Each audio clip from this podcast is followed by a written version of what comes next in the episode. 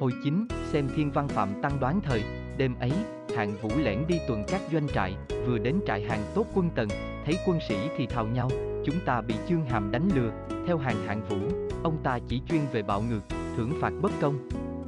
Nghe nói bái công là người nhân đạo, không hay chém giết, lại vào được quan trung trước chắc sau này sẽ làm vua thiên hạ. Bọn mình rủi không được theo người ấy, hạng vũ nghe đến đấy lòng căm tức, trở vào trung quân gọi anh bố đến truyền, hàng tốt nhà tần muốn làm phản, ta vừa đi tuần, nghe chúng bàn nhau. Vậy phải trừ bỏ để khỏi lo hậu hoạn, chỉ chừa lại chương hàm, tư mã hân và đổng ê mà thôi, Phạm Tăng thấy hạng vũ xử sự như vậy, càng, không nên. Đối với sĩ tốt cần phải lấy lượng khoan hồng chinh phục. Tướng quân dùng hình phạt chỉ làm cho ba quân sợ mà không phục, hạng vũ không nghe. Đêm hôm ấy anh bố đem 30 vạn quân đến thành Nam và chỗ hàng tốt nhà tần đóng, bắt tất cả 20 vạn người đem chôn sống hết. Chỉ để lại ba hàng tướng mà thôi, Chương Hàm thấy vậy thở dài, vội đến trung quân lãnh tội, hàng vũ nói, ba người không có tội gì. Đừng ngại. Bởi vừa rồi ta đi tuần, nghe bọn hàng tốt âm mưu làm phản nên buộc lòng ta phải trừ bỏ đấy thôi, sáng hôm sau hạng vũ kéo quân đến trước mặt thành. phàn khoái hay tin, vội đến nói với bái công, nước tần giàu, địa thế hiểm trở, nay nghe hạng vũ phong hàng tướng nhà tần là chương hàm làm vua, hiện kéo binh đến cửa quan, ý muốn vào chiếm hàm dương trái lời ước của vua nghĩa ế, nếu không lo sớm e mang hại, bái công nói, nếu hạng vũ đến đây, uy thế ta không còn nữa, phàn khoái nói, hãy sai tướng ra giữ cửa hàm cốc, không cho quân chư hầu vào. Rồi mộ thêm quân quan trung cự địch, bái công theo lời, sai Tiết Ân và Trần Bái ra giữ cửa quan, hạng vũ thấy quân bái công đóng chặt cửa thành, canh phòng cẩn mật, nói với Phạm Tăng, bái công không muốn quân chư hầu vào Hàm Dương là ý gì? Phạm Tăng nói, bái công muốn giữ lời ước vua Hoài Vương, làm vua nan trung đó. Minh Công lập lên vua Hoài Vương, chinh chiến ba năm khó nhọc, gây dựng uy thế trong thiên hạ còn bái công chỉ dựa vào sự nghiệp của Minh Công, chiếm đoạt công lao, như thế làm sao nhịn được, Hạng Vũ nói, dẫu Lưu Bang có chiếm được Hàm Dương nhưng quân chưa đầy 10 vạn, sức không bằng Chương Hàm, làm thế nào cự nổi ta? Phạm Tăng nói, nay lấy cớ bái công đóng cửa quan, không cho chư hầu vào, đem quân đánh thành đã rồi hãy viết thư nói phải trái với bái công sau. Hạng Vũ liền sai anh.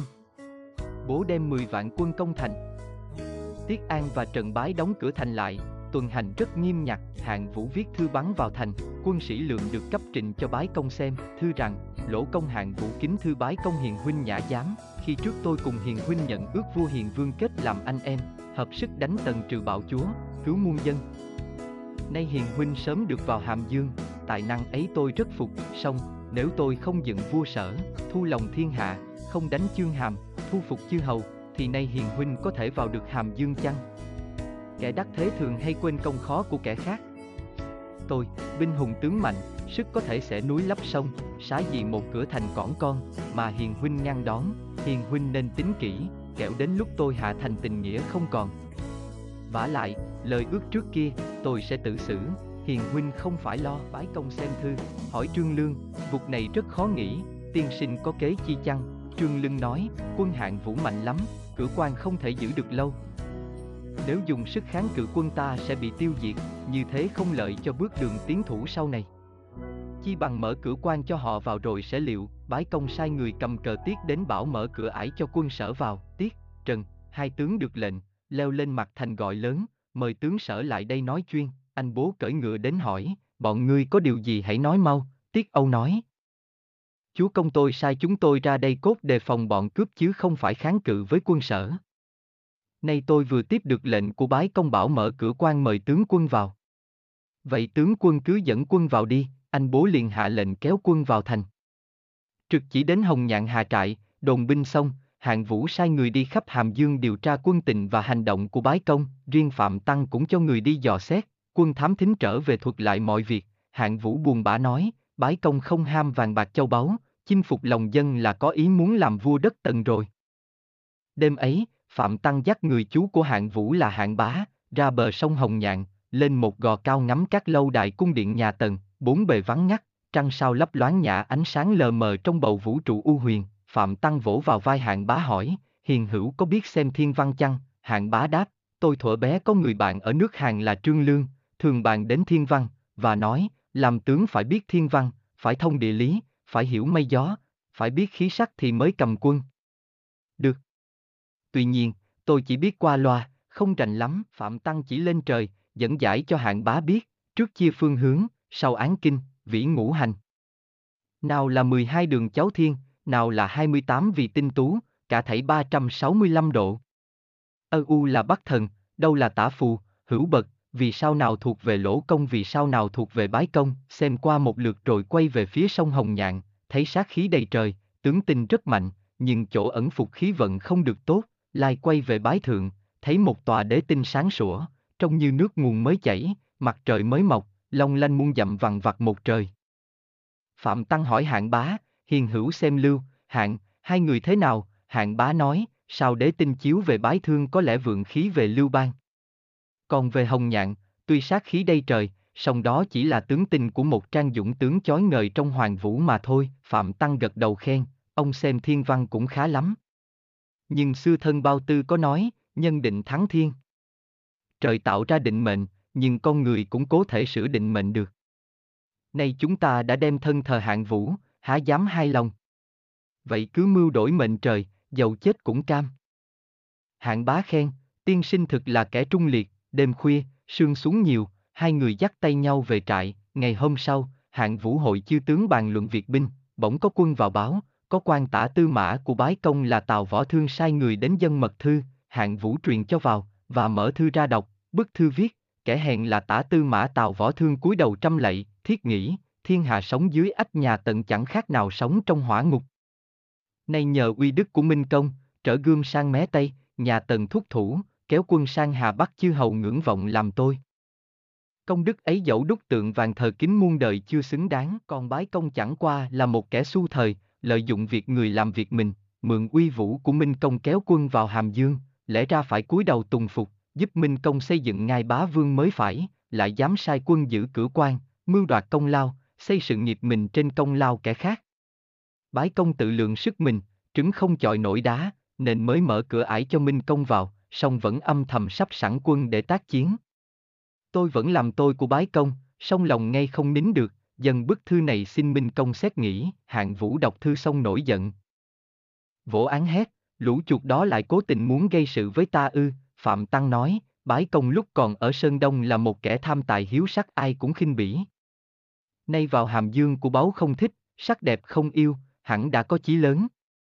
Minh công nên liệu trước, chồi non không bẻ, rễ sâu khó đào, hạng vũ lập tức truyền chỉnh đốn binh mã, kéo qua đánh bái thượng, Phạm Tăng can, quân ta mới đến, chớ nên kinh động, vả lại lưu bang vào được hàm dương trước nhân tâm đã phục, quân lính hơn 10 vạn, thủ hạ lại đông. Chi bằng đêm hôm nay, vào đầu canh ba. Chia quân làm hai đạo, kéo theo đường tắt, vào đất bái thượng bắt lưu bang chém đi là xong, hạng vũ khen phải, mạc truyền quân sĩ, đúng canh ba khởi sự, hạng bá là bạn thân của Trương Lương, biết Trương Lương hiện ở bái thượng, sợ hạng vũ đột kích bất ngờ, hại đến sinh mệnh bạn mình, muốn sai người đem mật thư bảo Trương Lương tránh đi nơi khác, nhưng sợ quân canh biết được không cho đi liền thân hành tìm Trương Lương, đúng trong đêm ấy, Trương Lương ra ngoài xem sao thấy trên trời có mô. Vệt sáng, chỏ vào vùng bái thượng trông rất lợi hại. Giữa có một đám khánh vân ấn bên trong, Trương Lương giật mình trở lại dinh bái công để đàm luận, bái công hỏi, giờ này đã khuya, cớ sao tiên sinh chưa an nghỉ, Trương Lương nói, tôi vừa xem thiên văn, thấy có sát khí chiếu vào trại, đêm nay chắc có quân sở đến đột kích, tình hình rất nguy cấp, phải phòng bị mới được, bái công giật mình nói, quân ta ít, địch sao lại với quân sở. Tiên sinh có kế gì tự vệ chăng? Trương Lương nói, dẫu có sát khí, nhưng bên trong lại có Khánh Vân che chở tôi chắc không hề gì, xin Minh Công chớ lo, nhắc lại, hạng bá chờ cho đến lúc sẩm tối, một mình lên ngựa bôn bả ra cửa dinh, bỗng gặp viên tùy tướng của hạng vũ là Đinh Công đang đi tuần tra, trông thấy chạy lại hỏi. Ngài đi đâu trong đêm tối, hạng bá đáp, ta di thám thính quân tình đây, Đinh Công thấy hạng bá ra đi một người một ngựa, lại là chú của hạng vũ nên không dám hỏi nữa, hạng bá phi ngựa về phía bái thượng cách trại bái công 20 dặm bọn quân tuần tiểu của bái công đón lại, tướng Hạ Hầu Anh chận đường hỏi, lão tướng làm gì đến đây đêm tối, hạng bá nói, tôi là bạn của Trương Lương có việc khẩn cấp xin đến ý kiến, Hạ Hầu Anh thấy thái độ trầm tĩnh của hạng bá, biết không phải. Quân Giang, liền dẫn vào trại Trương Lương. Qua mấy vòng binh, bốn mặt tinh kỳ sáng chói, hàng ngũ đâu đó có thứ lớp, hạng bá khen thầm, bái công quả không phải là kẻ tầm thường, lời khen của Phạm Tăng thật đúng vậy, Hạ Hầu Anh vào báo, có người xưng là bạn của Trương Tiên Sinh đến đây xin ý kiến, Trương Lương mừng rỡ, vỗ tay nói lớn, Phúc Tinh đã đến đây rồi, liền vội vàng ra đón tiếp. Té ra đó là hạng bá, Trương Lương dắt tay hạng bá vào nội dinh trò chuyện, hiền hữu tri kỷ lâu nay không cho phép tôi vì công danh mà quên nghĩa cũ, nên đến đây nói cho hiền hữu biết, đêm nay lỗ công đến cướp trại. Xin hiền hữu lánh đi kẻo mang họa, Trương Lương nói, tiểu đệ vì vua hàng theo bái công, này biết bái công có nạn thoát thân một mình sao đành, để tôi nói cho bái công biết đa, hạng bá cản lại nói, ấy chết. Tôi vì hiền hữu đến đây mách bảo, nếu hiền hữu làm lộ cơ mưu, té ra tôi là người phản lại lỗ vương sao, Trương Lương nói, không hề chi, bái công quân lực yếu ớt, nếu biết cũng khó tránh nổi tai họa, nói xong chạy vào thuật lại với bái công, bái công sợ hãi, hỏi, việc này tiên sinh nghĩ thế nào, Trương Lương ghé vào tai bái công nói nhỏ một hồi, rồi chạy trở ra tiếp kiến hạng bá và nói, xin mời hạng huynh quá bộ vào tiếp bái công một lát để hiểu rõ đức độ của một hiền nhân, hạng bá ngần ngại nói, tôi chỉ cốt đến đây báo tin cho hiền huynh, vậy tiếp kiến bái công làm chi? Hạng bá Từ chối, nhưng trương lương này ép mãi bất đắc dĩ hạng bá phải theo trương lương vào ý kiến bái công. Bái công sửa soạn khăn áo ra đón, và đặt tiệc khoản đãi, hạng bá nói, tôi vì nghĩa anh em mà lại đây, đa tạ minh công có lòng chiếu cố, bái công khiêm tốn đáp, đây chỉ là chút tình hoài vọng bấy lâu, nay được gặp mặt. Ban này nghe ngài có hiện công tử chưa định gia thất, nay ban có một tiện nữ, muốn cùng ngài kết nghĩa thông gia để thỏa tình tri ngộ hôm nay, và xin ngài về dinh đem cái chân tình của ban nói với lỗ công, ban này thực không có lòng dám kháng cự. Nếu lỗ công nguôi giận, ban này được tái sinh, thực nhờ ơn tái tạo của ngài đó. Hạng bá nói, hai nhà cự địch trí dũng đua nhau, tôi lại thông gia với Minh Công, e người ngoài dị nghị, vì vậy tôi chẳng dám nhận lời, Trương Lương nói, hạng huynh nói cũng phải, nhưng Lưu, hạng trước đây kết làm anh em cùng nhau hiệp lực đánh Tần, nay Tần đã bị diệt, thì hai nhà tính việc thông gia với nhau là phải lẽ, việc gì phải sợ người ngoài dị nghị, nói xong, Trương Lương lấy vạt áo của hạng bá và bái công cột chung lại, rồi lấy gươm cắt làm hai miếng, trao cho mỗi người một. Nữa, hạng bá bất đắc dĩ phải nhận lời, uống thêm vài chén trà nữa rồi đứng dậy từ giả và dặn. Sáng mai thế nào Minh Công cũng phải đến Hồng Môn ý kiến lỗ công cho lỗ công bớt giận, tôi xin đứng ra liệu bệ phân giải, thế nào lỗ công cũng phải nghe, Trương Lương sai hạ hầu anh dẫn 20 tên lính kỵ tiễn chân hạng bá về dinh, đêm đó cuối canh hai, Phạm Tăng và hạng vũ kiểm điểm nhân mã để kéo sang bái thượng cướp trại, binh tướng đều đủ mặt, chỉ thiếu một hạng bá, Phạm Tăng nói, quái lạ. Hạng tướng quân sao không đến, Minh Công nói, lúc sẩm tối, tôi thấy hạng đại nhân cởi ngựa ra phía đông bảo là đi thám thính dân tình, Phạm Tăng thở dài nói, thế là hỏng. Xin Minh Công hãy đình binh lại đã, hạng tướng quân ra đi thế nào cung tiết lộ cơ mưu của ta rồi, hạng vũ nói, thúc phụ ta người trung thành, hơn nữa đối với ta tình ruột thịt lẽ nào đem việc cơ mật của ta tiết lộ. Tiên sinh chớ ngại, Phạm Tăng nói, hạng tướng quân tuy không tiết lộ hết chuyện, nhưng đã là cơ mật nếu lộ ra một tí gì thì khó thành. Tôi thiết tưởng đêm nay không nên cất quân, vừa dứt lời có người vào bẩm, hạng tướng quân đã về, hạng vũ ra nghênh tiếp, và hỏi, thúc phụ đi đâu thế, tôi có bạn của người. Nước hàng, họ trương tên Lương, từ thuở bé đến giờ chơi nhau rất thân. Vì sợ đêm nay Minh Công cất quân tiêu diệt thì người ấy chết mất, nên đến dặn nhỏ một lời, bảo hắn tìm đường thoát nạn, nhân hỏi chuyện Lưu Bang vào quan trung như thế nào. Thì hắn nói, Lưu Bang thực không có tình ý gì cả, sở dĩ sai tướng giữ cửa quan, bất quá phòng trộm giặc nhà Tần, chứ không dám cự với quân sở. Kho tàng châu báu đều niêm phong lại, cung phi mỹ nữ không màng, bắt được vua Tần là tử anh vẫn không dám định đoạt, chỉ để đợi lỗ công. Tôi thiết nghĩ, nếu Lưu Bang không vào cửa quan trước thì bọn ta còn phải tốn biết bao nhiêu sức lực mà chưa dễ đã vào ngay được. Nay người ta có công lớn, mình lại nghe lời đứa tiểu nhân, chực hại người ta, thì còn gì là thiên đạo nữa. Ngày mai Lưu Bang đến đây tạ tội. Lỗ công nên lấy nghĩa mà đối xử thì mới được tiếng khen. Hạng Vũ nghe xong, nói, thúc phụ nói rất phải. Thực ra Lưu Bang cũng chưa có tội gì. Nếu ta giết e thiên hạ chê cười chăng, Phạm Tăng nói, muốn mưu tính đại sự nhiều lúc kẻ có tội vẫn phải khoan hồng, ngược lại, kẻ vô tội vẫn phải trừ bỏ. Tôi sở dĩ khuyên Minh Công giết Lưu Bang vì thấy Lưu Bang sau này có thể tranh ngôi bá chủ với Minh Công. Này không trừ đi tất sau hối không kịp. Lão tướng nhà ta có lẽ đã mắc mưu trương lương rồi, xin Minh Công đừng nghe, hạng vũ do dự một lúc rồi nói, giết một kẻ chưa có tội là trái lương tâm. vả lại.